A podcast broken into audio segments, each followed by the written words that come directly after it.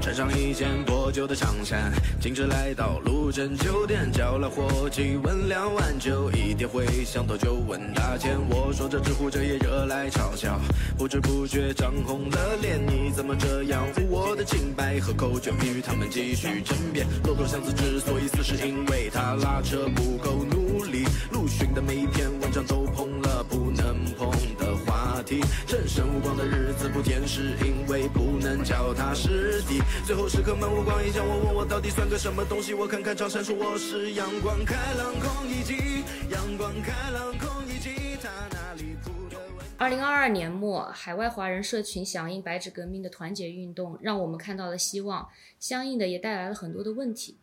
这次运动中有哪些值得总结的行动经验？身处海外的我们如何了解中国的现状？如何在抗争中回应民族、性别、阶级等多元诉求？如何与不同世代、不同地区的行动者建立连接？今天我们非常高兴邀请到亲历1989年天安门民主运动的王丹前辈来民主沙龙与我们交流。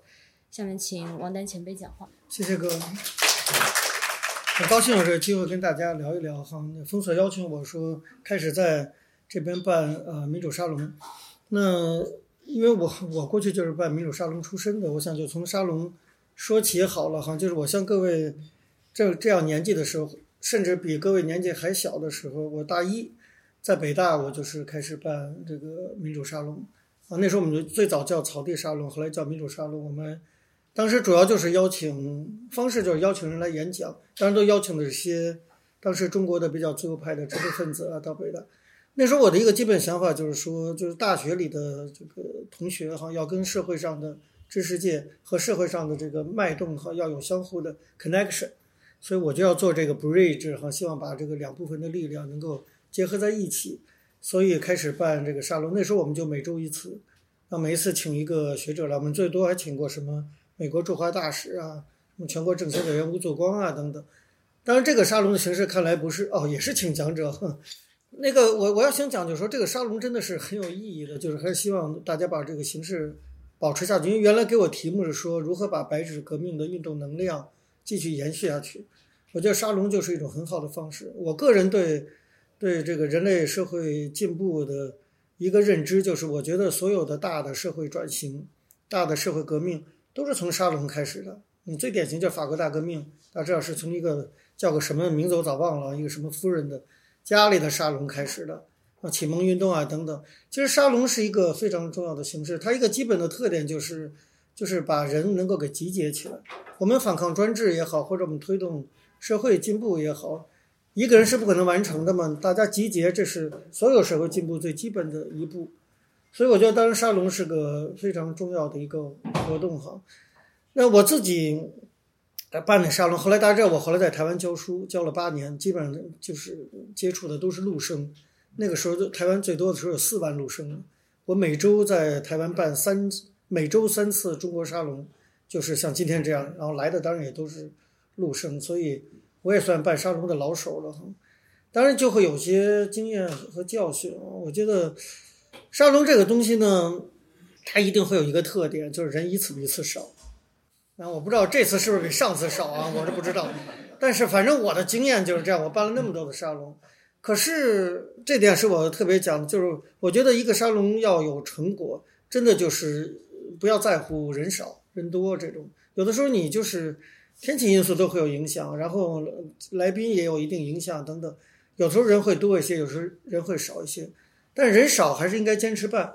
就沙龙这种形式，如果中间只要是几期停顿了，前头就算白办了。它必须得是一期一期延续下去，不管人多还是人少。这是我组织沙龙很切身的这种经验。像我当初在北大办这个呃民主沙龙的时候，我们其实我们一开始至少前四五次只有十几个人，而且这十几个人都是我认识的人，这都是我给拉来的，而且是用尽各种手段啊，坑蒙拐骗啊。哄哄骗啊什么之类，人到情感勒索呀，人很少，最少时候好像六七个，我就是坚持每周都办，哪怕就六七个人也办。那个当时的大环境，整个北大还有中国的大环境也没有什么，在六四之前没有什么大的爆发，人就很少。可是侯耀邦逝世以后，我们沙龙突然那个那一次的沙龙就变成一千多人，就是在北大校园内啊，就是因为这个沙龙人虽然少，但是他只要坚持办，他慢慢的就建立起了一个 reputation。然后当那个时机到了的时候，自然就是时机到了之后，你知道很多人都想找一个平台，找个地方去进行这种力量的集结。那在这种情况，大家别的没有这个平台嘛，只有那时候北大的这个这个呃这个民主沙龙在，所以自然就集结到民主沙龙来了。我意思就是说，我们很多的这种这种 action 啊，是必须得坚持的。然后不管人多人少，坚持。他到了某种时刻，你这个你没法预测的，你不知道他什么时候发挥作用。但是你只要坚持下来，他就一定会到某个时间点就会发挥很大的作用。比如下回再有一个类似白纸这样的，是吧？我们我们的这个沙龙只要每每周坚持办的话，它自然就会变成一个聚焦点，很容易把游离的各种势力就。各种力量就能够结合在一起，所以我觉得这个沙龙很重要。这是我讲第一个。我我开头其实我就讲讲我办沙龙的经验好了。就第二一个呢，我觉得沙龙很切记一个问题，就是其实争吵没有什么关系。沙龙最怕的就是没有争吵，大家意见都一致，这挺可怕。而且通常都是这个样子的。就是你想想，如果小粉红他也不会来，来了也来捣乱的。就我们如果来参加沙龙月讨论问题的，基本都是观点一致的。这个现象对办好一个沙龙是一个非常大的考验，因为它很容易就变得这些同温层就变成，啊，同温层的你说有什么可继续可讨论？然后最后有可能就变成大家的一个抱团取暖的一个大会，然后发发牢骚，时间久了就没什么意思了，都是同温层。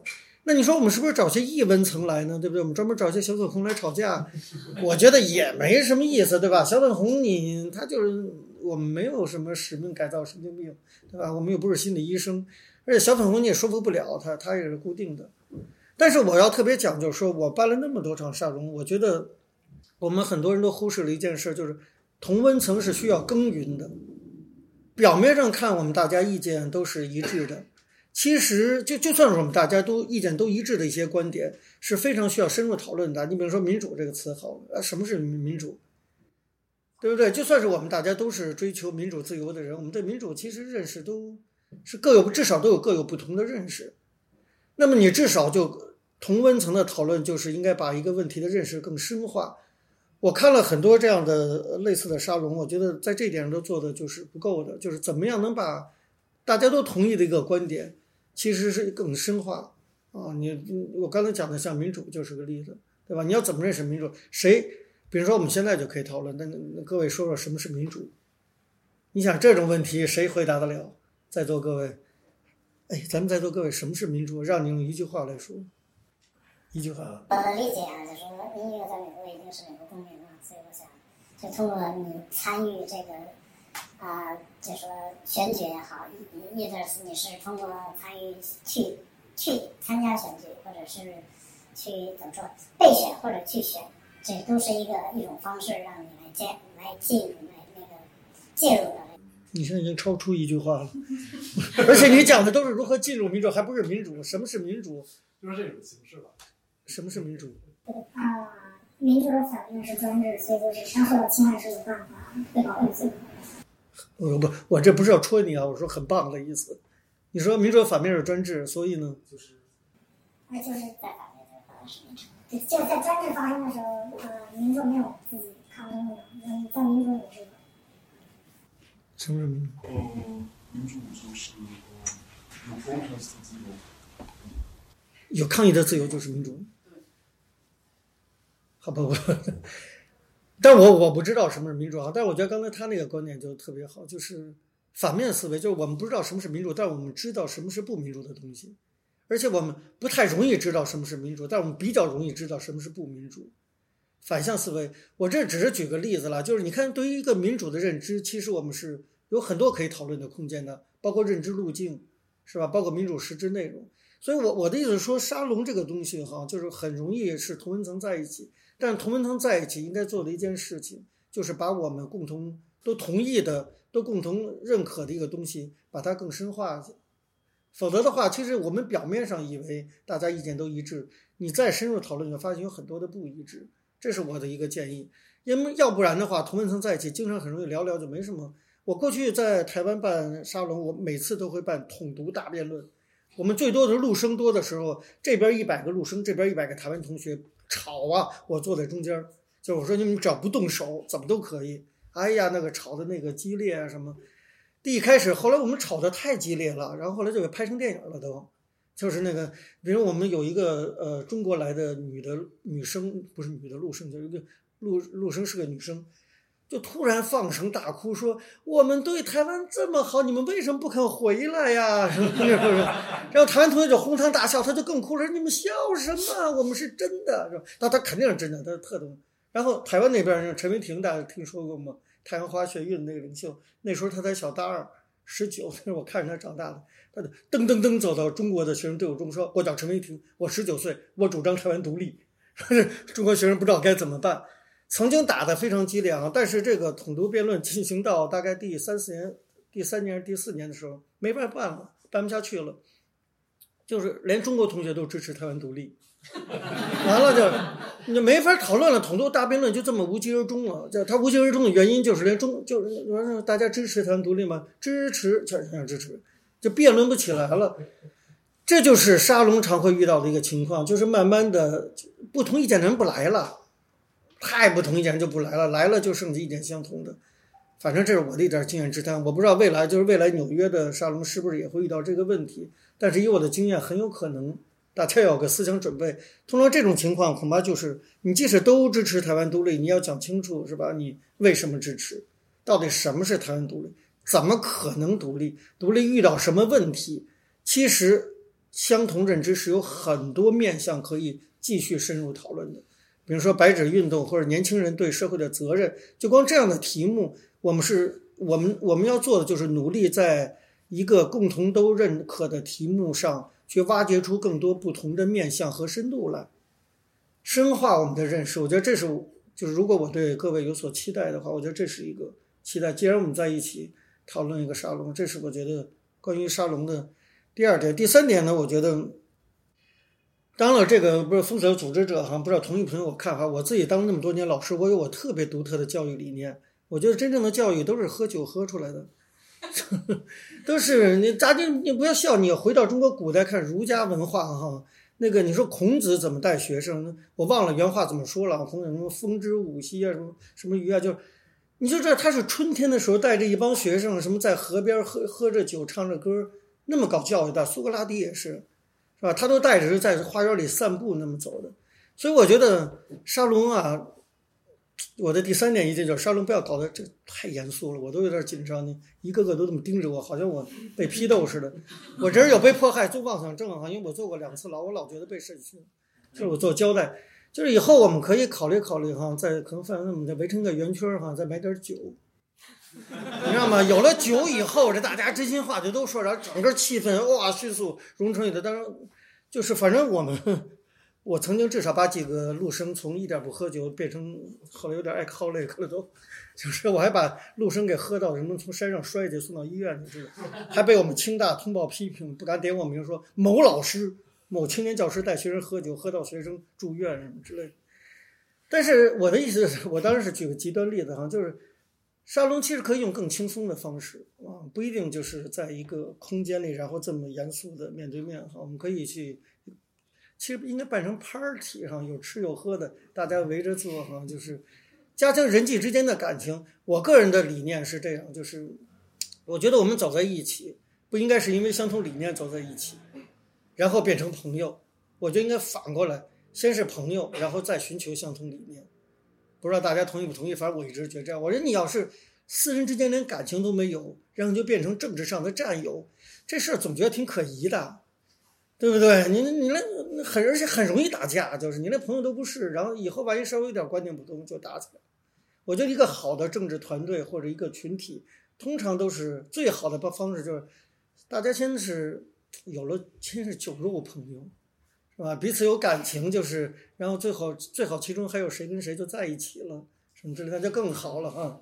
在这种基础之上，然后你再大家再是一伙朋友了，这伙朋友都是可以讨论生活问题，可以去出去玩，真的是生生活共同体，然后再去寻求是不是共同去推动一件事情。纯是我的个人，我我承认我这种观点特别独特。所有的学校校方当局都很反对我这种教育方式，就是以喝酒的方式来推广教育，都认为让学生学坏了。哎，十八岁以后就可以喝酒了，不是不是不是，不围绕转喝酒来进行。但我总之意思是比较 relax 的方式比较好，就是这都是我多年办沙龙的切身感受。我们十我在清大教了八年书，我当年呃的那些陆生。后来就一直保持联系。我们现在我在这，我有一个智库叫 Dialogue China 对话中国。我们现在智库的好几个工作人员都是原来的陆生，就是都是喝酒团的。然后我带着陆生，我们这中国沙龙喝酒都成了传统了，我们都喝到了一个境界了，就是我们的红酒配馒头。你听过这种喝法吗？我们清大门口卖特别好吃的大馒头，你就也懒得买菜，这馒头配红酒啊等等。然后我们的感情一直延续到现在啊，就是还是 relax 一点的方式比较好。就是大家除了这种哈读书会式的面对面请人演讲，我是建议组织者哈可以考虑其他的一些活动的形式，春游啊，是吧？什么到哪儿去啊，走一走。总之，我是觉得大家先先成为朋友，才能够活动形式才能够更更长久一些，至少你形式要更更多样化一些。对，这是关于沙龙我能够提到的，其他的我想也也没有什么，因为我我我特别害怕，就是变成说，就是好像我是一个什么上一个时代的这个什么老人家，然后来给大家上课时，我特别怕这个。我觉得你很多事儿，有些事儿我比你们知道多，也有些事儿你们一定比我知道的多，所以我很怕这种演讲。我我比较喜欢这种就是大家聊天啊交流的方式。我觉得你也不一定有什么问题哈，就有什么想法拿来说说我。听一听真正好的老师哈，我跟你讲，各位也都上过大学，我我不知道你们有这个体会。真正我反正我在哈佛出来的，我觉得最牛逼的老师是什么？根本不备课，啊，他就是事先给你留一堆 reading，你去读，然后他老人家来了，抱着胳膊往那一坐，说你们读了吗？啊，我们都得说读了，没读你也得说读了。然后他就开始问了，他说那你既然读了，因为他肯定读过嘛，但既然读了，他说那个问题你怎么看？哎呦，你千万别回答他，你只要一回答他，你就上了他圈套了。他就不断的问他哦，你说哦是这么回事？说那那你这么说，那难道不是那个吗？你得回答这个。他就不断的 question 你，逼得你啊，就是恨不得不想活了都。那是最好的老师，就是他根本不会拿一个课本来。我要想成为一个好的沙龙的一个主讲者，我我就想干这个，就是我们一会儿就开始，我们就大家随便聊天，但是我会不断的 question 你。我会不断的挑战你的那个论述，然后大家共同在这种论辩中进步而已。啊，我就开这个头就好了，好吧？就是我就是介绍的这个，然后我们就进入问题阶段，大家随便聊聊。我现在戒酒了，我不喝酒，所以我刚才。非常感谢王丹前辈的分享，给了沙龙很多宝贵的经验建议。但是这里我还是得强调一下，美国喝酒的法定年龄是二十一岁，都过二十一了吧？有还有有不到二十一的吗？然后现在我们就进行到提问与讨论的环节。但是啊，主办方在这里就是为了让交流更有效，我们也设定了一些 guideline，就是希望大家能够尽量的去遵守。然后第一就是请大家要切题，不谈与本次活动主题无关的问题。第二就是请简洁，表达观点的时候最好不要超过三分钟。第三也请大家尽量避免见证，就是少谈大国博弈或者预测未来。第四，我刚想讲这些内容，重新想，重新想，只是一个概览，尽量遵守。第四，请遵循不分化的原则，觉醒者之间不比较、不指责，我们鼓励大家以理性、友善的方式发言和讨论。现在就进入提问环节。那各位随便有什么聊聊，就是我不知道各位知不知道我是谁，都知道，真假？我这么有名啊？但是你肯定不会了解我我的阴暗的内心世界，这些都不了解。有什么问题都可以随便聊一聊。我像各位这么大的时候，也是就很关心时事啊，关心政治，而且我还是个文青。你各位有没有听过一首歌叫《没有烟抽的日子》？没有，听过。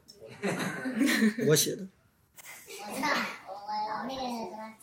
对对对对，对对对对对对，几千块钱的那个。这你这钱的事儿就不要提了，钱的庸俗庸俗庸俗，庸俗主要是庸俗。对对对对，不提钱的事。就是我年轻时候也是个文青，然后通常文青比较容易走上反抗的道路，白纸听说这次就是艺术院校的比较多，所以就哎，爱敬美，反正看大家有什么问题。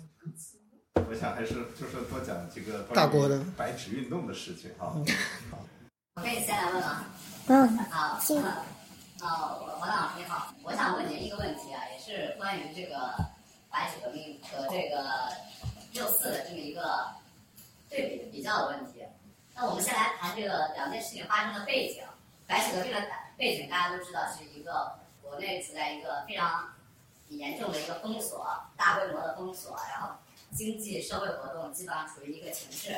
然后呢，大家要求的这个诉求是这个，呃，要求解封，要求政府重视民生，啊、要求停止这个大规模的核酸，要求这个科学的防疫，然后要求恢复经济，主要是这些诉求。那么六四的呃六四的时候，那个时候学生的诉求，我记得应该是反关岛、反贪污，要求这个新闻自由，主要是这些。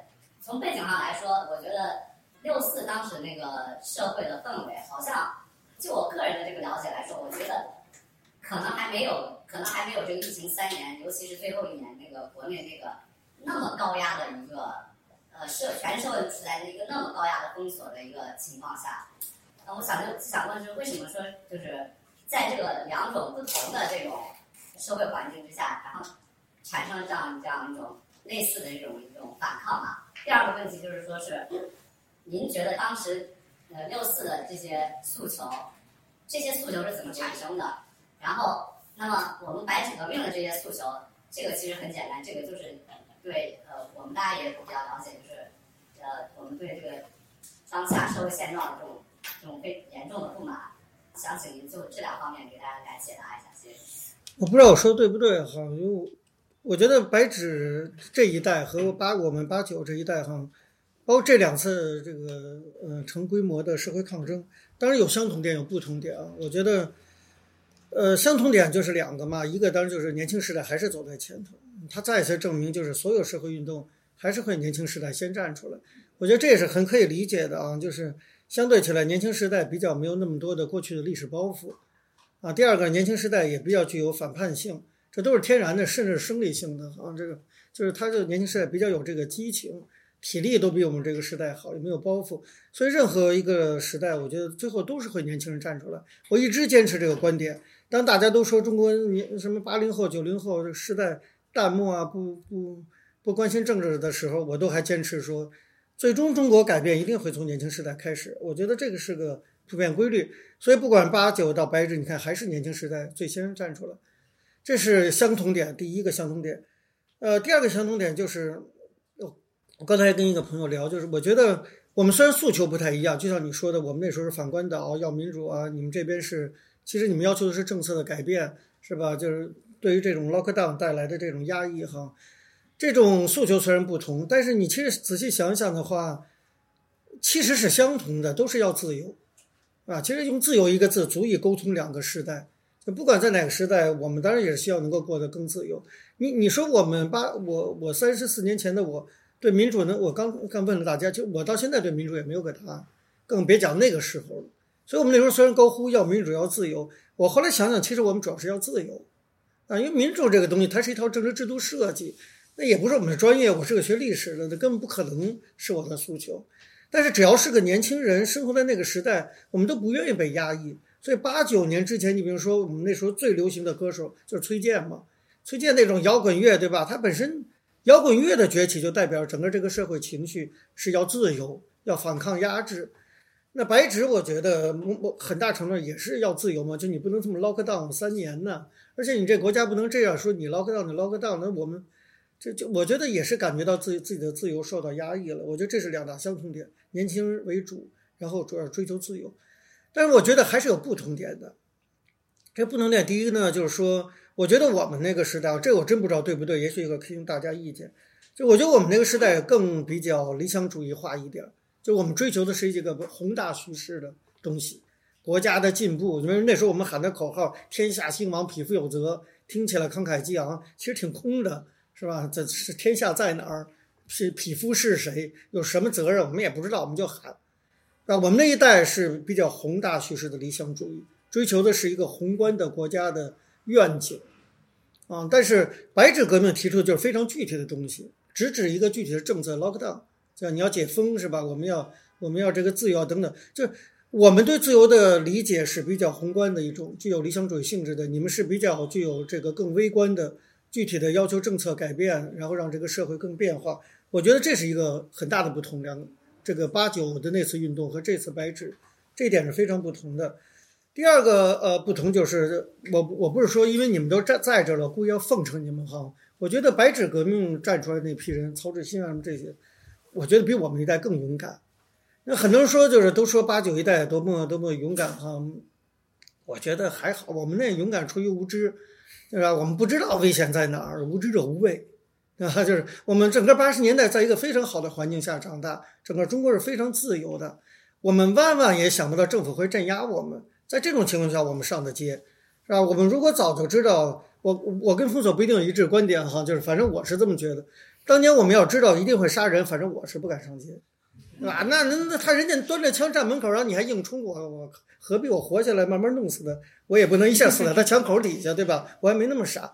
但是我们根本不没有想这些危险，不可能啊！因为我们八十年代我们都是学生干部啊，是吧？我们这个天之骄子啊，整个社会气氛非常的活跃。那时候我在北大搞民主沙龙，我们有一次沙龙的题目是打倒共产党，什么讨论这个都是 什么？在这种环境下，我我们的那个还是很勇敢哈，上街占领广场。但是那个勇敢很大程度上是因为我们那个，我那话说重了，是不是出于无知？是因为我们那个时代环境确实对我们很有利，我们的勇敢是。奠基于前辈们给我们争来的一个比较好的时代环境上，包括八十七十年代末就开始的启蒙运动啊、知识分子啊这些等等，包括文革的反思带来的冲击，包括赵子阳、胡耀邦两任领导人开放的空间等等。可是白纸革命，我觉得这帮年轻人真是太勇敢了。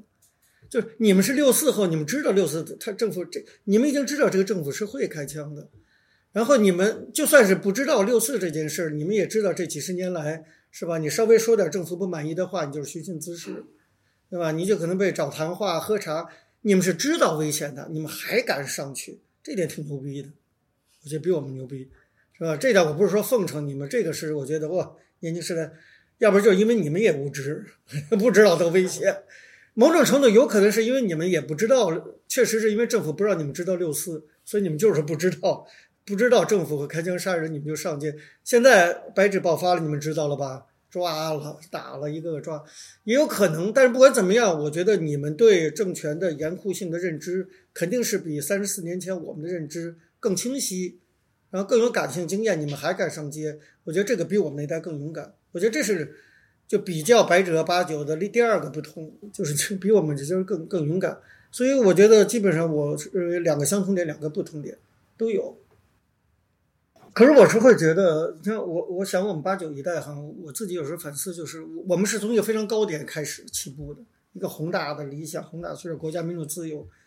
我我其实我不觉得这个路径是个非常好的路径，虽然我自己是这么走过来的，因为你其实你很容易失落的，因为你如果起点太高，你很容易失落的，你会发现你接下来往下的路很难走啊。你比如八九年我们到坚持到今天能坚持下来的没几个，因为我们一开始的那个起点是。那千万人的那种参与啊，那种对政权的巨大的冲击，然后几乎就是当用当时我们的口号叫我们在写历史，你看我们牛逼成什么样？我们觉得我们在写历史，然后就越来人越少。六四被镇压以后，我们到海外一一开始也是很很宏很宏大，然后越来越小。所以有时候你再想想社会运动成功的路径，起步有时候刚一开始太高，不见得是个好事，反倒是从起步低开始。或许是个更好的一个路径。很多国家，比如我在台湾待久了，讲台湾经验。你你台湾的整个的民主化过程，它其实最早是从那个台大的一帮学生去鹿港去搞环保事件，反对那个化化石工厂啊什么或什么那化学工厂在那设厂开始的，也是从知识分子，也从大学生开始的。但是大学生就自己组织了调查团去鹿港，就是也是从非常实际的、切实的问题开始的。当然他们又有点理想性，因为。那个鹿港的污染也污染不到台北，所以他还是带理想型去的。你们就更切身，可是我会觉得从切身利益出发追求民主更踏实，对民主的认识会更容易有有真实的认识，就是民主对更深刻。因为其实民主他就是关心切身利益的一些具体的东西。他，所以我还是回头讲的，没人知道民主是什么，民主是个非常空泛的概念。我其实挺反对叫民主沙龙的，就是因为民主是个什么是民主，没人说得清楚。民主是个真正我们说的民主，其实是关系到我们切身具体的每一项东西。就是你，你比如说你遇到这种 pandemic 的情况，你你这个整个的这个处理啊，你你你有没有考虑到公众的意见？你是不是通过正当的程序，比如说公听会来制定你的政策？或者你是不是经过比如说国会的议员的意见综合之后，代表一定民意做出的决策？这就是民主。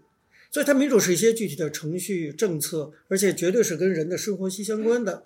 你要是从这一点出发去认识民主，就一开始起步就是对的，就是对民主正确认识。我觉得我们八九年我自己的一个很大教训就是，我们一起步就是一个非常宏大的，然后我们逐渐发现不是这么宏大。那么当然，你坚持反思的人慢慢会调整思想，再重新认识。可是对有些人来说就会很失望了。你要是一个理想性的事业，你要不成功，很快你就会变成犬儒主义者。你觉得哦靠，他什么都没什么意思，什么都不是好东西啊！共产党不是好东西，民运也不是好东西，都不是好东西，那就就变成这个王朔就变成这个了。为什么九十年代王朔那么流行呢？就理想主义碰壁，就变成犬儒了。但是像白纸这样子，怎么变成我一直在夸你们呀？就是从白纸这样的，我觉得是比较好的。我的意思是说，但是我也不知道你们怎么能够变得更好，这我就不知道。啊，说到就是从这个切身利益出发的，我其实。想到一个问题，就是说啊，怎么说呢？这个问题我只能从个人角度出发吧。就是之前有过一些和共产党直接对立和抗争，然后就就是大家都知道这种东西的结果会是怎么样的。所以呢，现在至少从我个人而言，包括我觉得可能在座有一些人也是，我觉得我们以以我个人而言吧，就是相当于热了。现在美国处在一个避风港，就是就是热了，然后。我觉得带来很多问题，一个是如果真的是从切身利益考虑的话，那就是我觉得对于很多人来说，哪怕是在国外在进行一些民主活动，那所带来的就是对自己个人的啊危险是要小很多的。但是与此同时，它的效应有多少？啊，我觉得周老师说的有道理，就是它肯定是对国内的一些运动有启发，然后有帮助的。但是我想知道如何找到一个。平衡就是切身利益和一种更理想化的东西之间的一种平衡吧。嗯，首首先第一点，我觉得就我们不要觉得我们在海外做不了什么事情啊。很多人说什么海外民运一事无成啊之类的，民运不民运的我们不去评论它，但是至少我们作为年轻时代在海外，我觉得还是有很多事情可以做的。其实有些东西是我们没法量化去去去评估的。它那个影响是比较潜移默化的一些心群体心理的作用。通常社会变化就是群体心理自我实现的预期导致的。我的意思就是说，只要我们在海外坚持发出声音，哈，那么坚持一种就是跟这个政权，这你不是说对抗，至少是一种表示我不跟你同流合污的这么一种立场，保持住这么一个位置，对海外对国内就是很大的鼓舞。就是你，你不要以为我们在国外做不了什么，可是对于国内来说，你想他们其实更绝望，因为他在国内那种环境下看不到任何希望，所以这个时候你海外只要有一点动静，对他们来说就是很大鼓舞。你反过来说，你比如说我坐过牢，你你也坐过几天啊？这你要在监狱，就是更一个更小的时间，那更绝望。那坐过牢的人我们都知道，假如那时候我们收到一些从外面寄来的明信片，你就觉得特别特别的温暖。你不坐牢的时候收个明信片，转身就丢垃圾桶了，是吧？那有什么意思？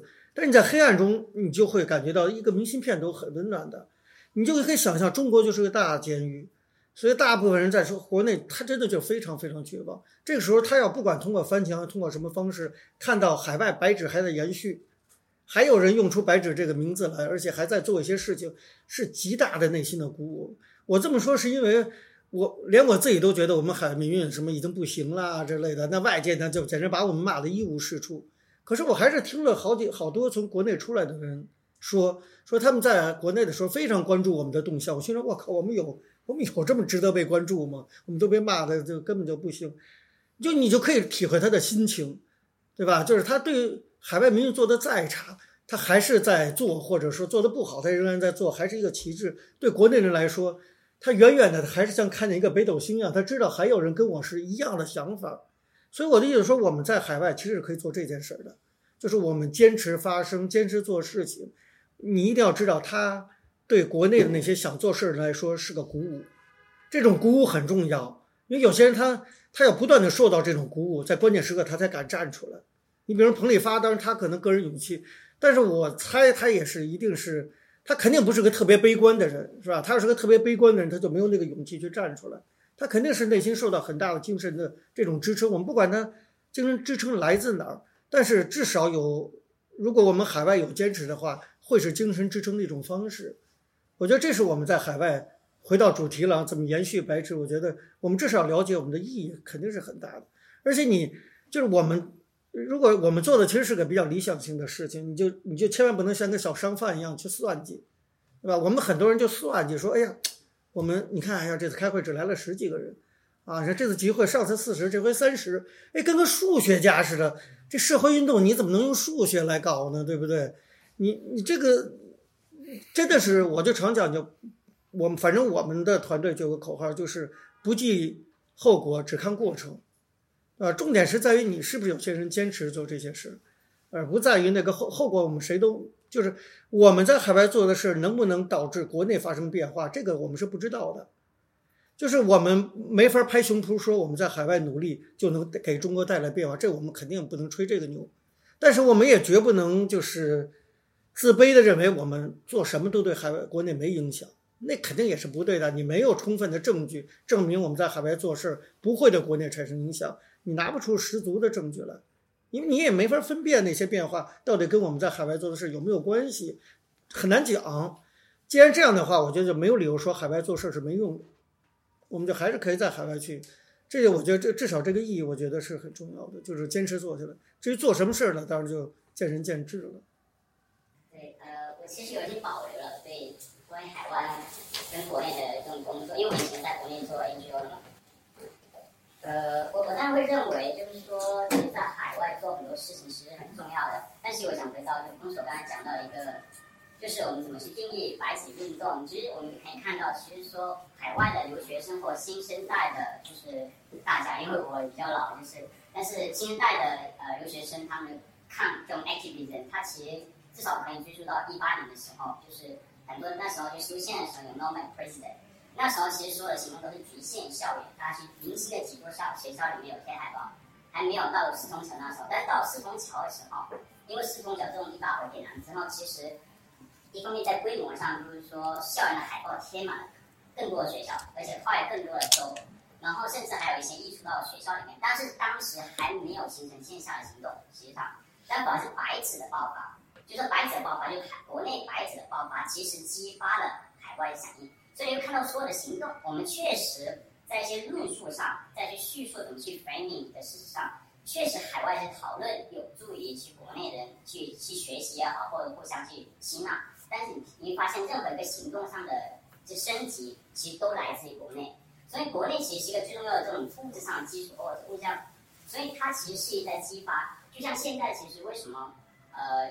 在白纸之后打压之后，其实国外就开始消停了，因为国内没有再大的动静了。甚至在十二月十号就是人权日的时候，其实已经消停了很多了。所以其实可以看到，就是说国内跟海海外的关系其实是很辩证的。就是说，我们要看到，其实国内一直在给国外输送很多的这种呃，在在动员上面的一些火火苗。所以我觉得这个关系是是我认为是很重要。然后再谈到到底国内和国外的作用。所以这是回到我对八九年以来的批判。我觉得，呃，我觉得我不会用有用没用这个东西来去定义，而是看运动的割离。就是说，真正成功的运动其实是它是互相沟通，它是有沟通，它是有互动的。但是可以明显看到，就是说，不管是海外民运的群体在八九之后的逐渐远离，还是因为北京做的非常好，它导致了这种 communication between domestic movement 和 direct national 呃 community 的割离，就是说，导致这两个群体。就因为国内其实八九之后，从九十年代开始，从以前政治化运动开始被去政治化嘛，但是 NGO 开始了，因为世妇会啊等等，NGO 开始了，各种环保运动、各种妇女运动、劳动运动，都从哎九五年之后慢慢开始进去，所以呢，本土的偏去政治化的运动其实起来了，但是这两个运动它已经成了平行的东西，所以这个东西当然我觉得有运动本身的问题，当然有政治就国家这个角色它起了一个。所以这两个东西其实一定程度上，我觉得是导致呃，就是说让我们一直去用有用没用来来来去理解这个运动，但实际上这里核心问题是这两个运动这两个东西是没有沟通的。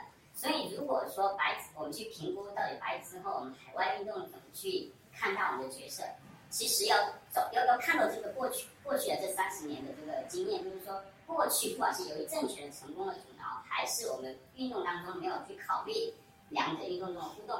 或者说没有考虑以本土运动为主体的这种海外运动，如果没有考虑这些东西的时候，我们海外运动可能还会掉入同样的困局，变成我们在这里自说自话。当然，我知道没有说否定做，而是说我们当然还是可以提供一定的思想资源给到国内，但这不足并不够，因为谁能够获得这些资源，它是有阶级的，或者他是有权利，只有非常小少部分的人能获得到。但是我们渴望的是一个 mass movement，一个 domestic society，就我们是没有的。所以这几件其实就很重要在于。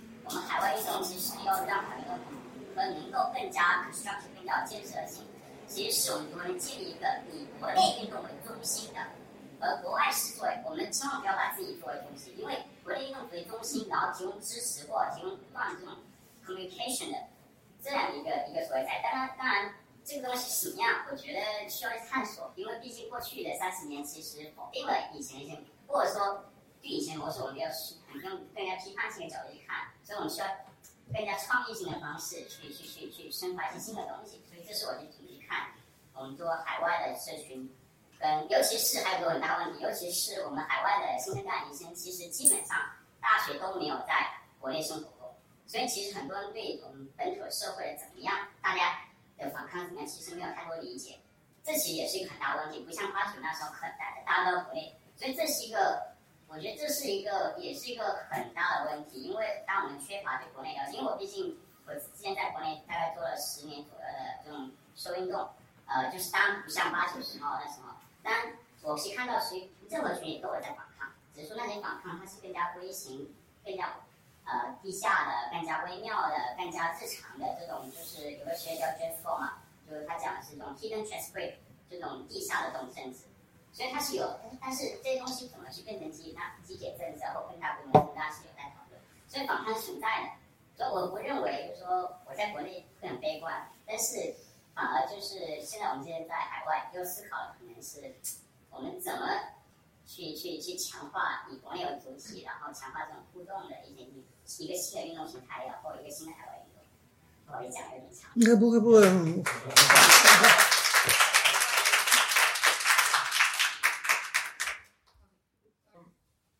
也许间接的回应一下，我觉得现在，我相信现在大家，我们现在还处在一个理解白纸运动，以及在思考在后续的阶段如何向白纸运动去学习的这么一个过程当中。嗯，我觉得首先白纸运动告诉呃，就要告诉我的就是，在就社会运动者应该有一种什么样一种什么样的什么样的准备，而去呃迎而而去而去迎创造和迎接他们的事业。我指的是当人们以为中国的社会就是在渐趋死亡。看到政政府这么强大，而公民社会在不断被关闭，在好像没有任何准备的征兆，甚至在呃准备的征兆的时候，人们看到这样一个运动爆发了。那么这个运动，那那这是一个偶然吗？我想，如果这不是一个偶然，这里面一定蕴含着一些我们可以学习的东西。而我所学到的就是，实际上是社会运动者并非是在等待一个机会的窗口出现，然后他们才开始行动。社会所社会真正的社会运动者是一个个的不同者在不断的去尝试，像彭丽发以及所有所有的在中国，其实每天。我相信在中国之大，每天都有人在在呐喊，每天都有人在试图去上街，像梅花一样喊出他们的口号。而当当总有在其中的某一天，那么这个运动，他们一个人的运动会变成一个，会变成一个在这个城市中心所爆发的运动。在这个，所以这这是我从这个运动里面学到第一点，就是不是我不是在不应该等待一个机会的开，一个一个一个窗口的敞开，而去每天可能都得去，每一天可能都呃要去做这个日常的这种尝试。另外一个是我看到就是说在。在这个运动，在这个政治的高压在不断的解散那些可见的政治运动的时候，我们那些最珍贵的那些、最珍贵的那些抗争抗争者，他们是怎么把他们的生活变成一个抗争的前沿？他们怎么把他们对呃地下音乐、对于文学、呃对于呃文学的爱、对对于对于爱好来变成来变成他们去发展维持和他们发展他们的抗争意识的这个非常珍贵的这种空间？这空这样的空间是地是是地下的，那是也是非常微小的。不是在这么一个艰难的环境里面去维持这个运一个组织一个运动所必须的一个社会的必要必须的一个社会的社会的资本。我指的是就是说，当这个威权政府不断的让人解散，让人处于原子化、原子化的一个状态的时候，人们在人们怎么在的生活里面去，在通过日日常生活的连接来去维持他们的抗争。第三个就是说，以及这个还有跟跟刚才我们讲到的，就是说，当我看到这个在这个在国内的白纸运动就像闪电一样，好像已经已经那么快速的消失了，那么它在在我们在在呃在国内怎么去延续？在国内怎么去怎么去在国内这样的一个蛰伏期，怎么去仍然去维持维持维持人和人的人和人的连接？以及我看到就是在海外的海外的这个运动，海外在海外的运动，白纸运动前所谓的促进这个海外社群的这种呃自我这种呃政治化，我觉得这是非常重要的。运动首先首要的第一个首要的和最根本的成果就是改变我们自己。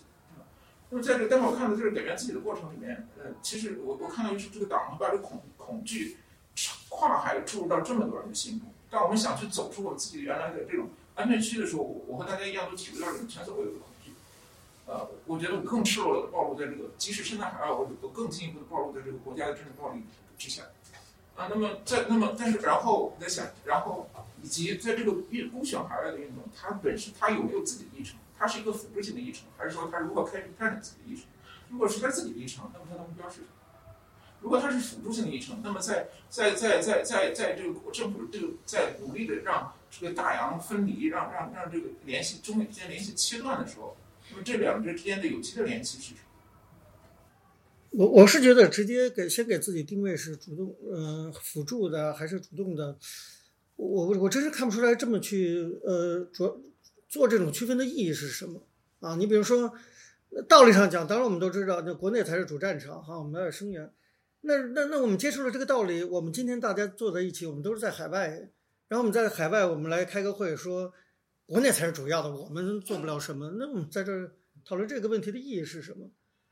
是吧？我觉得这个我也不觉得非常有必要去区分什么主动、辅动，我们又不是一个一个一个一个合群的一个组织，然后这个组织分成侧翼部队、主攻部队，我们也没有形成这个。所以，我我我比较赞成刚才这位呃女士提到其中一个观点，就是其实很多抗争这是日常抗争，就是我们每个人所在的位置，不管你在国内还是在海外，你在你所在的位置上去想办法去做一些抗争就可以了，何必分什么海外啊、海内啊？什么主动、主主攻啊，还是辅助啊？我觉得有有的时候我们把简单的问题复杂化了。也许我说话有点不客气，就是没没必要那么去去去那么复杂化。我们就是从本身，基本上你我们就问我们自己：今天坐在这个位置上，我们想一想，明天我们能做点什么，是能够促进事情发生变化就行了。你要想不出来，你就不做；想出来，你就去做一做。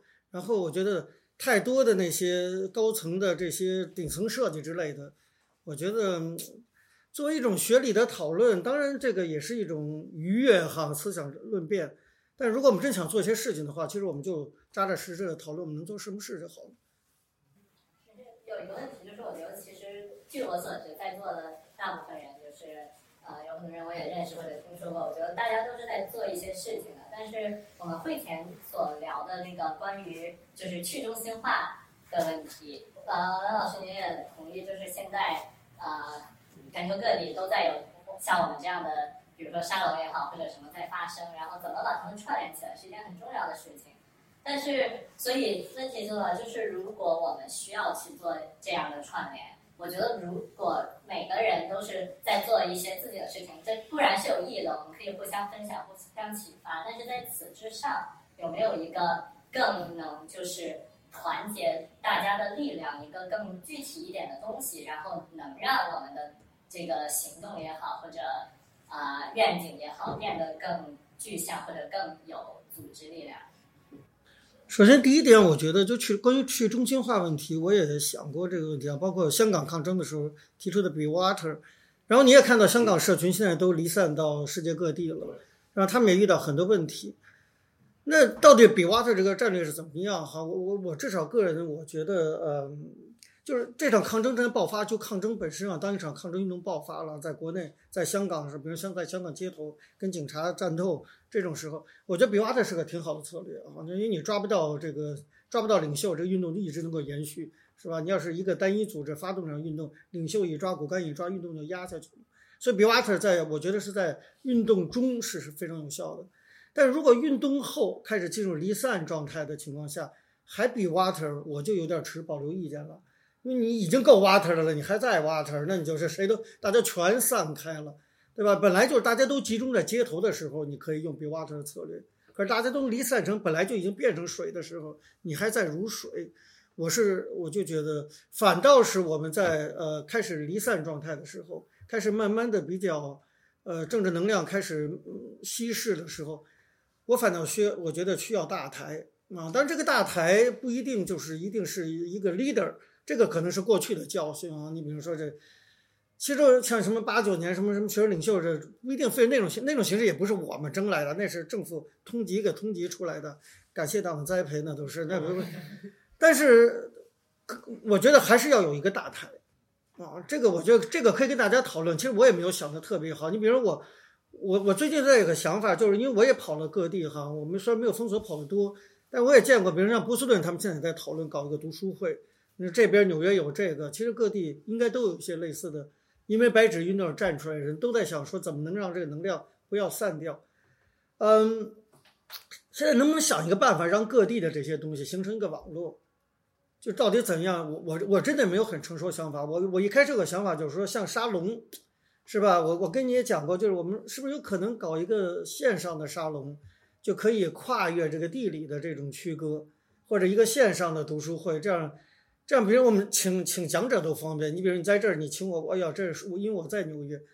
可是，比如说，如果我们是线上，像秦晖老师和刘军宁老师都已经出来了，现在在日本啊。但那我们台在美国同学，我们如果是线上，就可以请秦晖来给大家做个讲座啊什么的。大家知道他讲很多东西都很不错，是吧？那资源我们就可以更流通，是不是可以办一个线上的这种跨区域甚至是跨国家的一种读书会，全球性的这种？读书会，然后，而且你你在你你用一种这个 Google Meeting 这些，你也可以遮去脸啊什么的，你也有一定的安全度哈。但是你我刚才跟我讲说，你觉得这种东西也很容易散掉，是不是？你又不同意？你觉得？因为我二零年搞过这个。就是就是，所以我也坦率讲，我确实也没有想好。但是我我确实也觉得，呃，单一的地方，比如说纽约这个地方，这种沙龙做得好，也许可以延续，但是时间久了还是有可能慢慢散掉。所以这种跨区的联合是非常必要的，但是用哪种方式，我真的就是没有特别好的想法。这个也许可以听大家有什么更好的建议，但是能把大家连在一起是延续下去很重要的一个东西，就大家不要散掉，不要散掉。但是我我但还是要多多说一句，我觉得不要散掉，一个最基本的方式就是 action，还是一定要有项目，一定要有事情做，大家不会散掉。没事情做，一定就会散掉。当然，读书会是一种事情。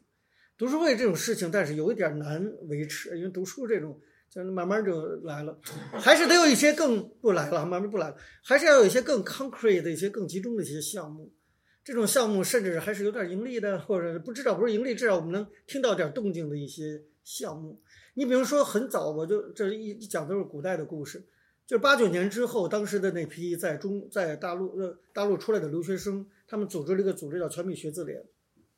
有的那个势力极为庞大，他们不是成功的游说了那个那个六四绿卡，什么四万人一下达到绿卡，美国历史上没有那么成功的游说团体。那你要知道他们为什么那么强有力啊？那很多人都不知道这个故事真实背后的那一面，就是他们一帮搞经济、懂金融的一些全美学子联成员组成了一个保险公司卖保险，就是他们的保险比比你去别的保险公司便宜的多。但你要你要买，他但他绝没有任何违法的行为啊，都是一帮非常聪明的一些，大家也经历过这一段应该，所以很多人实际上是因为可以买便宜的保险，就加入了全民学子联，所以他那个力量就变得非常强大。我意思就是说，你一个运动要延续下去，纯靠理想性的东西也大概也不行。Either way，要不然你靠比如说之间非常坚固的个人情感。就这帮人就是打也打不散。我们像我们知乎现在有一帮小孩，我们都在一起四五年了，因为彼此都变成好朋友了，想散也不容易，除非是谁抢了谁对象什么之类的，这种事也没发生过，所以就没有散过。就一个你要不要靠个人情感，二个要不然就靠一个具体的一个项目。这个项目就是大家一定要去完成一个目标，然后为了这个慢慢努力。我觉得还要比读书会这种呃集结方式更更 concrete 一点。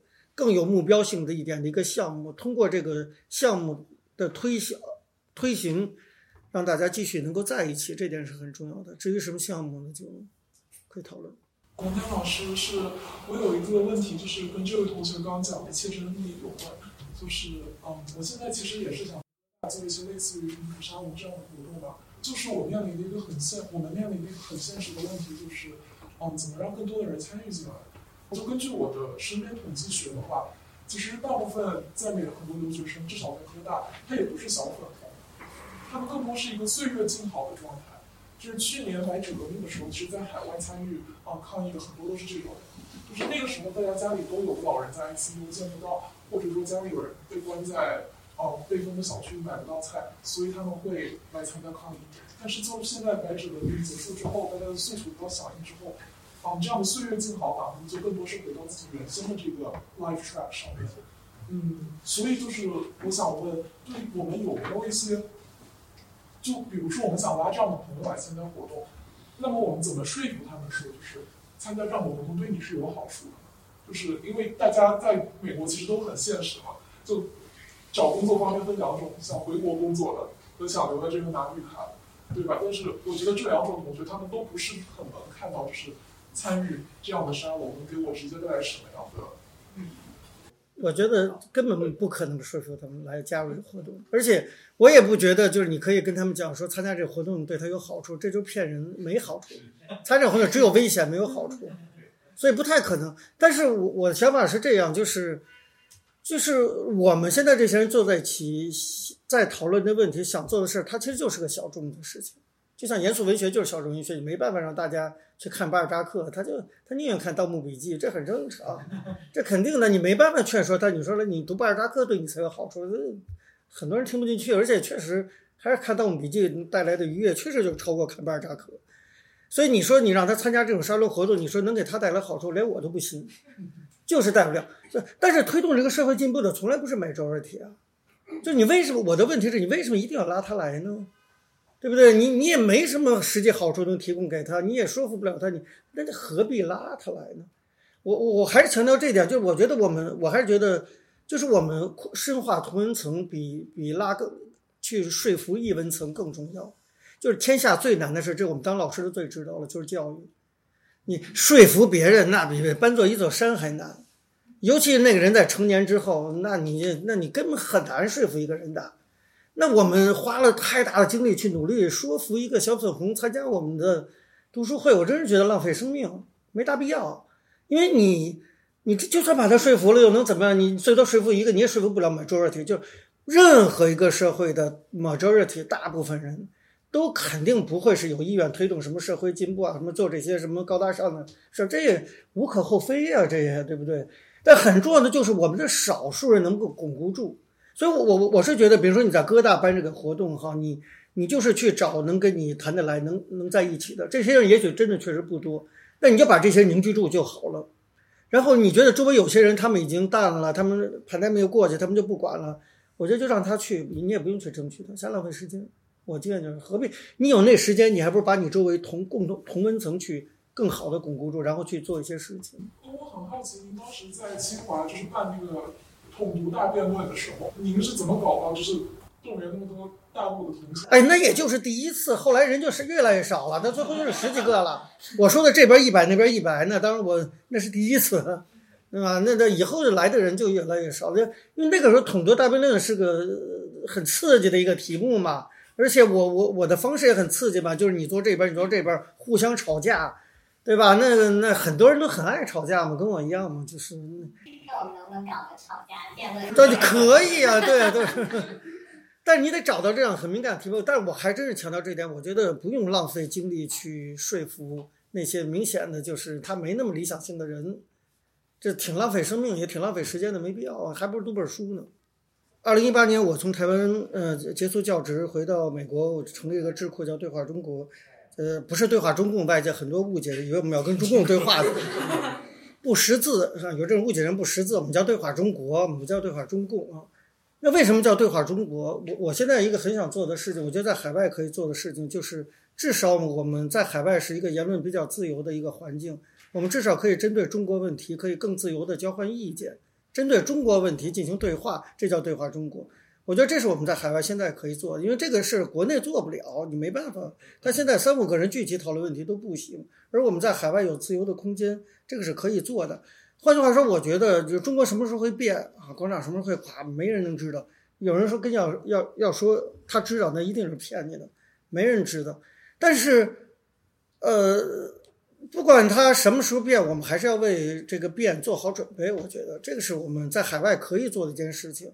所以，我们智库就做。你说海外能做什么？我们就做四个事情。第一个呢，当然就是捞币国会。我们毕竟生活在美国，让中美之间的关系也是个影响大局，而且中美之间关系的这个换来换去，对中国国内还是有影响的。那么，我们怎么能让美国比较在对华政策上能够有更清晰的一个认知哈，或者一个更正确的选择？你比如说，更好的区分中共和中国，这也切关系到我们的切身利益。对吧？你比如说，真的中美之间从冷战变成热战，我的天呐，我们是不是真的也要去集中营啊？是吧？要去谁去啊？反正我我我现在表现这么好，应该不会让我去？对 吧我反攻这么坚决，但但你要给你给美国提一些建议，就是说，如果真的变成热战了，是吧？你要怎么区分？你不能把中国人就一概都认为是共产党的人，你也不能都认为都是反共的人。所以捞币国会这个是我们要做的一件事，就是。希望他们能够对中国问题有更清楚认识。你比如说，我我我刚才讲，我觉得现在美国拜登政府把这个中美关系定义成 competition 哈，这种竞争，我觉得是太扯了。什么叫 competition，对不对？你竞争，你得是双方都遵守规则才叫才能竞争。人家我们中国根本不遵守规则，你还跟他竞争，这不是太难衣服了吗？这样我就想捞比他是至少你改成 confrontation 吧？那你本来就是对抗，你何必骗人呢？对不对？这是我们第一个我觉得可以做的事儿啊，我们在海外那就是捞比。第二个，我觉得各位又这么年轻，其实未来中国，但我我当然不能去预测哪年会变化，但是总体来讲，我还是有个大概直觉。我觉得反正不可能再撑个三五十年都不变，这国家不太可能。我才我才五十岁，我已经经历过中国两次政变了，对吧？一九七六年，那当然你算算看吧，一九七六年算不算政变？对吧？四人帮被抓的，毛泽东老婆都被被中央警卫局军队去逮捕的标准政变。八九年调动警卫军野战军包围北京，迫使总书记赵子阳下台，是不是政变？这当然也是政变。我才五十岁就经历两次政变，我要再活五十岁，我估计至少还有一次吧，大概率都能再干一次啊。那也算啊，那我经历三次了，你看看。但我的意思就是说。变的可能性其实是相当大的，所以我们现在在海外可以做一些准备，对吧？其实中国未来有些核心问题是很麻烦的。你比如中国一旦假如假如举个大快人心的例子啊，但是假设习近平突然死了，是吧？他摔了一跤，挂着死了。我靠，这事儿也不见得完全不可能啊。坦率讲，就是他走路也不稳。反正你中国就突然变了，变了然后呢，对不对？马上就面临一个问题，就是维族跟汉族人在新疆的矛盾的问题，立刻就会爆发出来。你这个问题很难解决的，对不对？他很多汉人在那生活也很久了，维族人是一定要汉人走的。你中国的民族问题就是很大问题。你一旦民主转型开始，面临的第一大挑战还是不不是共产党的反扑，而是中国国内的民族问题的热度会压倒对民主的理性讨论。马上中国的民主进程就出问题了。你这个是个核心问题吧？还有一个转型正义的问题。你真的开始民主化之后，我们怎么清算共产党啊？要不要清算呢？你怎么给过去政治受难者赔偿？赔偿得起吗？我们光一个文革就一亿受难者，你怎么赔偿？我们国家会不会得破产？不赔偿也说不过去，对不对？人家很多麻烦问题。那我们在海外至少可以把这些麻烦问题讨论讨论，看看怎么能解决。那么多流亡出来的维族人也都在这儿，他们虽然不愿意理我们，但是我们粘上去理他们，对吧？希望把他们拉下来坐下讨论讨论。如果到时候中国转型，你们到底怎么想的？啊，你们是要成立东突厥共和国啊，是吧？还是你们要跟我们维持一定经贸关系啊？然后我们也说说我们的想法，是吧？是个，这就是对话中国的意思吗？就我们智库就是这个意思。我觉得，针对转型之后中国可能有的核心问题，提前进行一些讨论，是我们在海外的年轻时代为这个国家负责任的一种做法。早一点讨论比晚一点讨论好，不要等事情发生再闹。这是第二个我们在做。第三个就是 leadership training。我们我我们对话中国智库每年。带会带一些，我们在在场有些人都去过，会带人去台湾，就就我们是就是年轻青年时代培训，我们这个培训可不是说在台湾就是去吃个什么大埔铁板烧啊，什么去个看个阿里山，当然不是。比如说上次我们就直接带到新竹市的民政局，给我在那待一天，你就坐在那看他们在那怎么办公。你就了解一下民主社会的一个基层单位的一个民政部门是怎么 operation 的，它是怎么 operate 这个这个事务，它是怎么做的？这种春景我觉得很重要，就是我们大家都，当我们都各自有各自的学识，可是真的要让你掌握一个科级单位，你处理得了吗？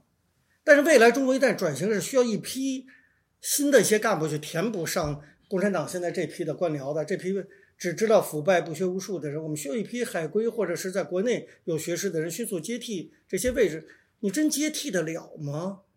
对不对？有时候我都问我自己，假如说我现在真让我当北京市长，我晕了都，我都不知道第二天要干什么，对吧？因为我们我完就中国共产党完全没有给过我们任何从政的机会，所以我们其实是没有任何从政的经验的。那么我们至少在海外，我们可以做这件事儿，带带大家到各个去基层的这些行政单位去学，去看人家是怎么 run 一个科级单位的。我觉得这个是我们在海外可以做的，就算我们不组织，大家自己也应该这样做。你我我记得那时候我对我秦晖老师，我就特别佩服，就是他那时候在哈佛待了一年，正好那时候我也在哈佛，他居然干什么事儿？你想得出来吗？他居然跑到我们我们哈佛在 Cambridge 市，对吧？这大家都知道，Cambridge 旁边有个小城市，我住叫 Somerville，那个是个也当然是个很老，马萨诸塞州本来就很老。他跑人市的市图书馆，把所有那个那个图书馆里的档案。调出来看那个 Somerville 这一百年来的移民历史，然后他去研究这个 Somerville 怎么去解决不断的新移民进来的问题。他其实带着现实问题思考的，他就看一个新兴城市怎么处理新移民的问题。我觉得这里秦峰老师给我们做了一个很好的榜样，就是我们在海外可以训练自己这个东西，就是你不仅训练我们抽象的知识，我们学社会学学了一堆哈贝马斯这个那个的，我觉得那都意思不是特别大，年轻学学还可以。可是你真的要想为这个国家做点什么事，你应该像秦晖老师那样去看具体的政策是怎么具体去做的。我觉得这是我希望年轻时代做的这个第三件事。第四件事就是什么呢？就是我觉得现在在我们关于讨论中国问题的时候，太多似是而非的观点了，一堆观点就是你听起来，哎呦，对，好是这么回事，其实根本不是这么回事。这就为什么我在我王丹学堂开了个新的专栏，叫“真的吗”。就很多东西真的吗？你比如说，很多人就讲，哎呦，只要是要通过游行示威法，说中国那不就乱了？天天大街上都是人游行。哎，你你想，哎，是哈，这中国怎么能够开放游行示威呢？这不是天天有人游行？问题是谁会天天没事上街游行啊？我的天呐，累不累啊？你让我街上天天去走，他根本不可能的事儿。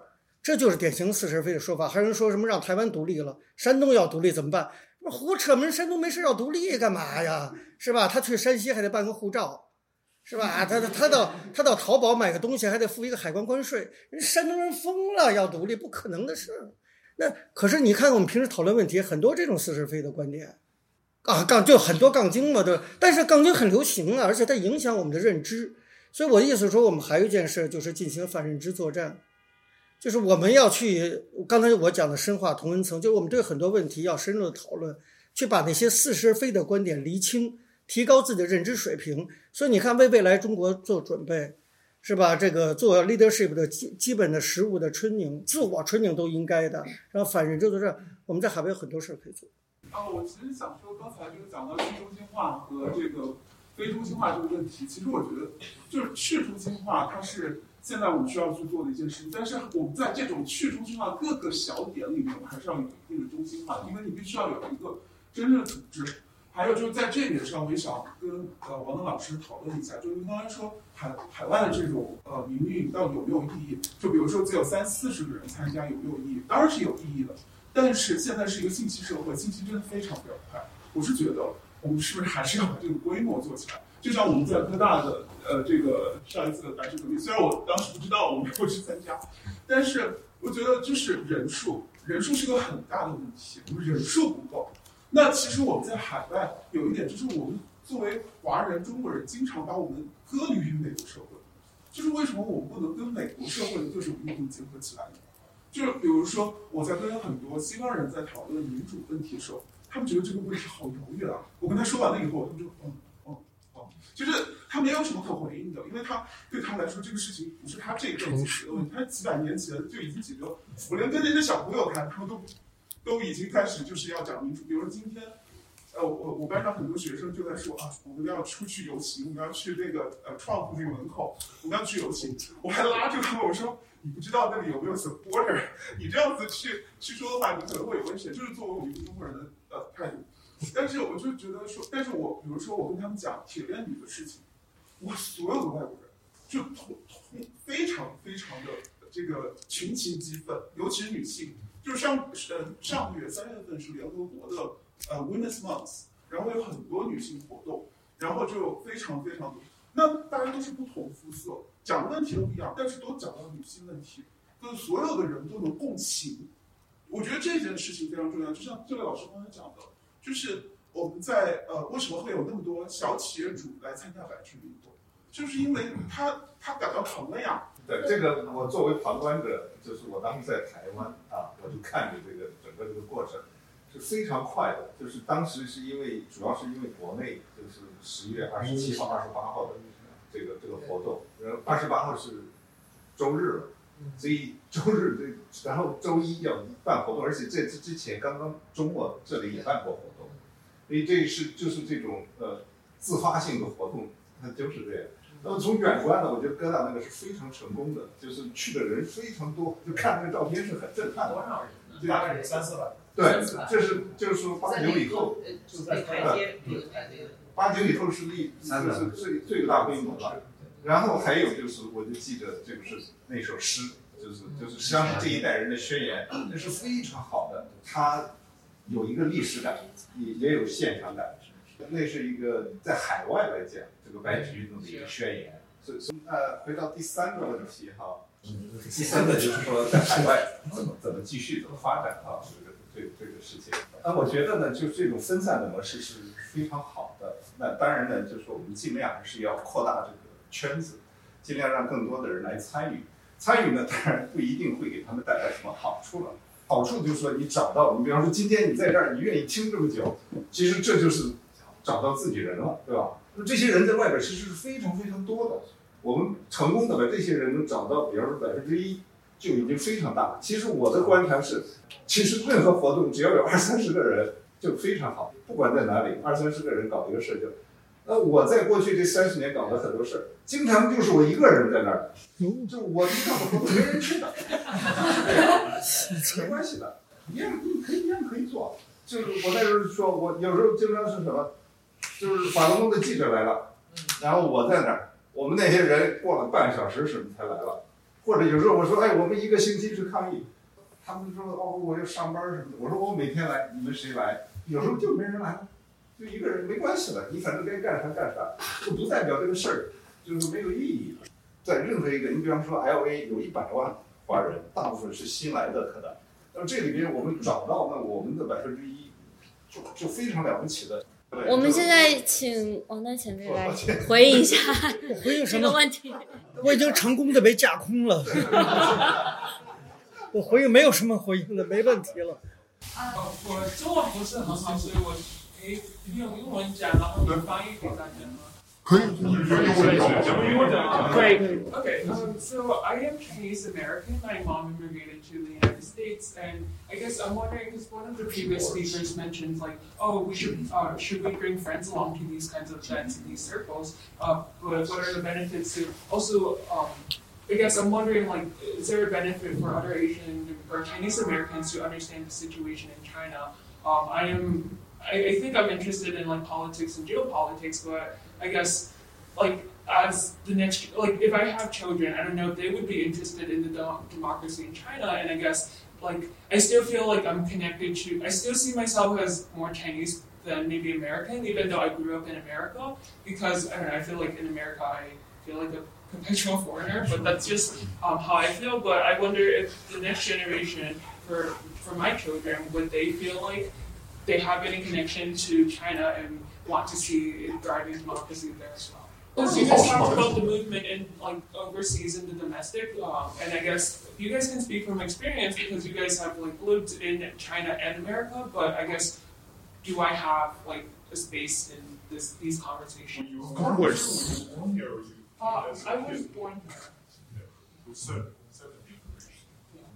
不，我觉得现在整体的中美这样的环境，你不管是第一代还是第二代 generation，还是会受到 中国好和坏的影响。我们不断的在做这种民调嘛，就是美国人对中国的印象，你也不能要求每个美国人都很清晰的区分，呃，中国中共啊或者不同中国人，他就会他很自然的这个印象就是对你中国人的印象。那你哪怕是这 second generation，还是会受到影响。你毕竟肤色还是这个样子。所以，如果中国能够变得更文明、更文，也有利于你在美国被美国这个社会的这种接纳度和和你能够融入度嘛。Very honored to have you here. You know, I, I, I'm thinking of my own case, for example.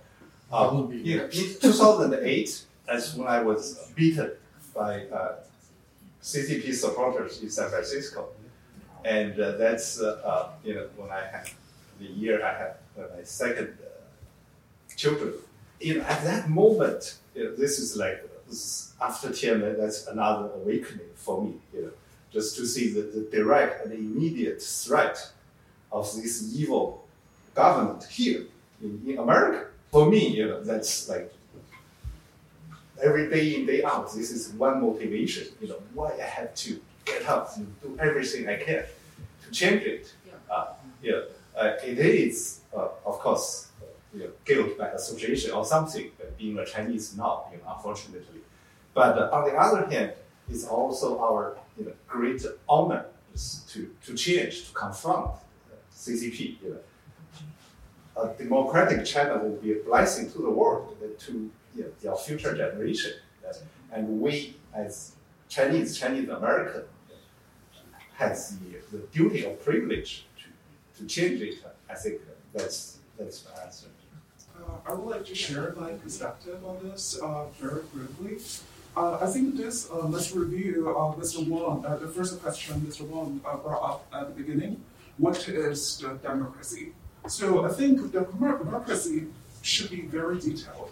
For example, uh, maybe some like American Chinese doesn't really care about what's happening in China, but how about feminism? How about white supremacy? And how other things are related to Chinese Americans here? So that's just sort of like the details of the democracy. So that could be a benefit for American Chinese here. 然后希望现在提问的人呃同学们能够尽量简洁，因为真的时间有限。然后啊、呃特别去中心化的一场讨论。 Yeah, I have a really quick comment. I, I think there's a really practical benefit of getting the Americans involved. Chinese entities, so long they have to operate in the United States, they have to follow U.S. law. And U.S. law is determined by U.S. citizens through a democratic process. There are lots of cases involving Chinese technology and state stores, and lots of those judges are elected democratically through popular votes.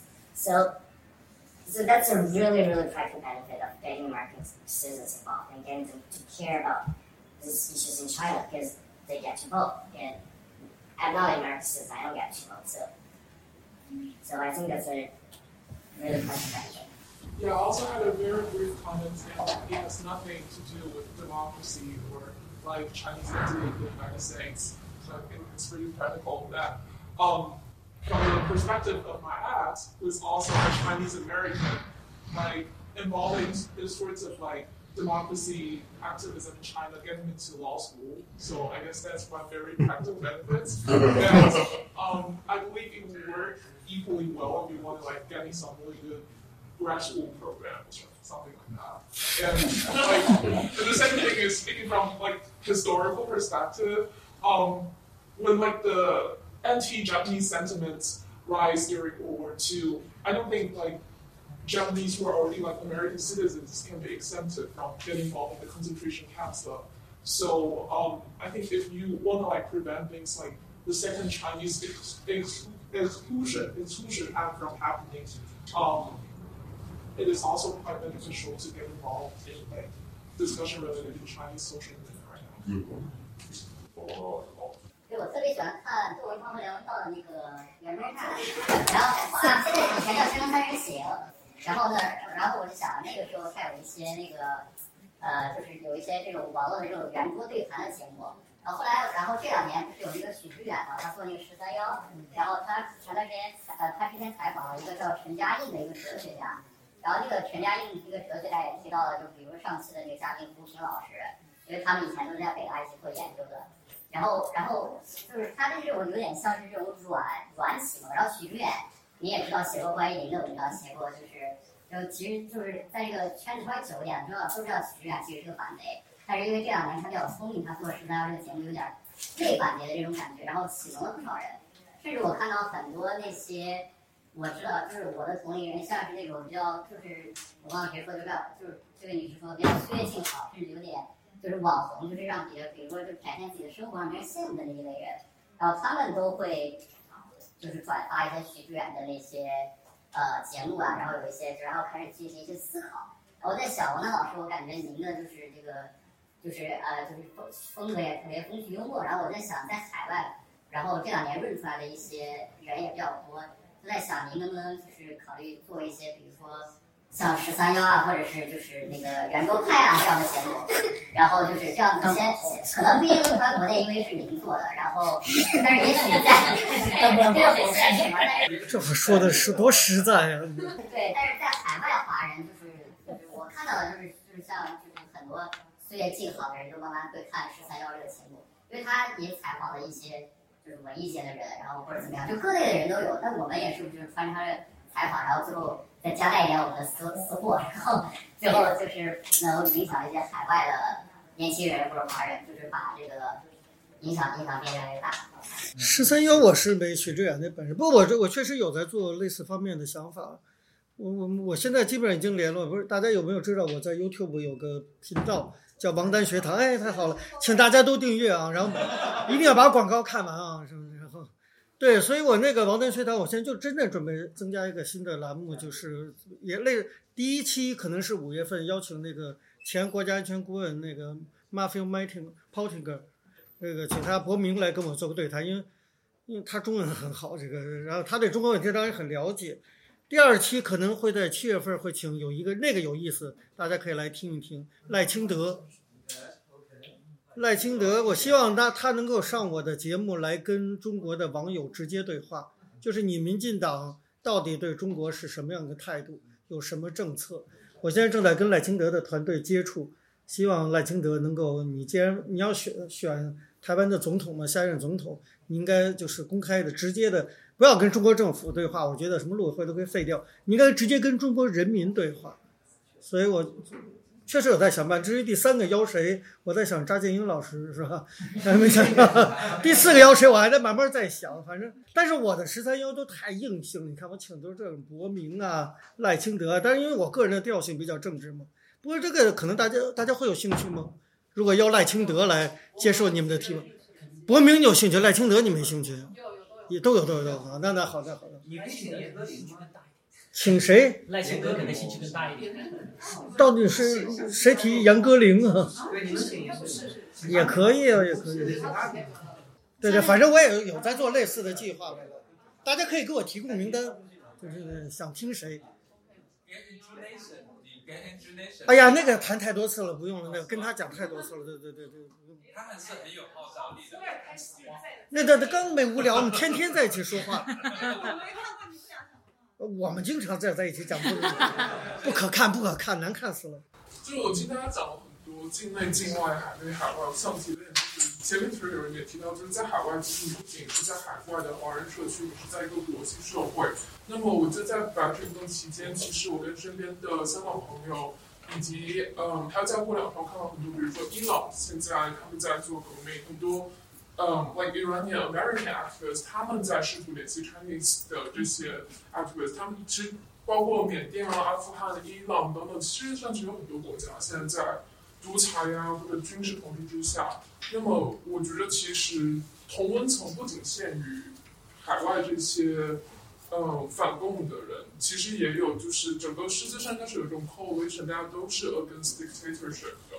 那么还有重要点就是说，虽然现在一个 over arche 比如说反 lockdown 的这种事情不再有了，但是其实我觉我个人觉着，嗯，中国共产党他有很多事情他可以一直在做，他可以肆无忌惮做，是因为他并没有为此付出太多的代价。比如说，虽然 Uyghur 的事情。已经被曝光了，但是依然还有很多公司选择跟他合作，依然还有很多中共高官的子女在哈佛、耶鲁读书，甚至耶鲁的校长这周六就要去参加一个 CCP sponsor 的，并且有呃纽约领事馆的 Consul General 参加了所以能看到，就是在海外有很多层人是在纵容这种 GCP 的暴行，所以我觉得在海外，一是可以去跟不同国家的 activists 联系，而且可以从他们身上学到很多的经验。从我个人跟他们接触，我觉着香港的 activists、伊朗的 activists，他们比我们有很多更成熟的经验。另外还有一点就是，看看有哪些是其实是在 enable CCP 做这些事情，并且如果让 CCP 意识到海外这些民运、海外的人。通过国际社会对他施压会对他有影响，那我觉得对于国内一些很具体的事情，比如说 Uyghur Camp，比如说 Forced Labor 这些，都会有一种更直观的改变。王安前面有什么回应的吗？是我最后的发言是吧？对，就是包括对他也没什么回应，他也不是问题。终于轮到我说话了，哎呦 我天！去中心化完毕，回到中心。回到我这儿，不，我就很简单，就说，就作为一个结尾，我就说两两句话，就作为一个他说的这位前辈哈，我觉得第一个呢，就是我们我们做这些事情，我我真的觉得我们不要去计较成果，其实我们不用计较成果，这个你很难判断你做一件事是不是真能达到我们做这件事想达到的目的，所以我们不要太计较我们能不能达成我们的目的。那么比较重要的，其实我们应该计较的是，我们是不是坚持把这件事，我们觉得正确是正确的一件事，把它坚持给做下去。你坚持做下去，你就有可能达到目的。但是你如果放弃了，你就达不到目的。我看大家都在这儿，我还挺感动的，说明大家都比以前人多多了哈。就是年轻人愿意站出来关心，这种热情真的非常可贵。所以我觉得这种大家维持住这种这种热情，这是第一个。就我要讲第一句话，就是就不要计较你能不能做成。你应该计较你是不是愿意，即使做不成也要去做。我觉得就知其不可而为之，知其不可为而为之，才是所谓理想主义真正的内容。啊，这所以，但因为我听到很多朋友讲，就做这个怎么不成，做这就还是在大家都很考虑很具体的到底成不成。我其实觉得那个 who knows，你只有做了你才知道，这是第一。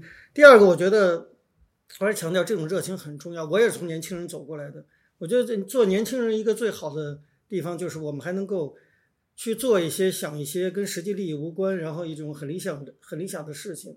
我有时候回想到，就是我自己，或者说我坚持到现在，我到底为什么？我我真是觉得什么这个领袖那领袖，我根本都不是。我我不觉得我是多么，我这不是客气哈，就是我想了想，我为什么坚持这么久？我觉得我就想做一个牛逼的人，对吧？所谓牛逼的人，就是说什么意思？就是大家都不做的事儿，我做。对吧？就是这样嘛。你就是大家现在没，这现在可能多起来了，白纸革命。但在前几十年，没人敢站出来继续坚持六四的理想，或者继续反抗共产党。我就觉得，既然大家都不做，我来做，这显得我多牛逼啊，对不对？我就这么一点理想。但如果大家都像我这样想做个牛逼的人，中国就会改变了。我就说这些。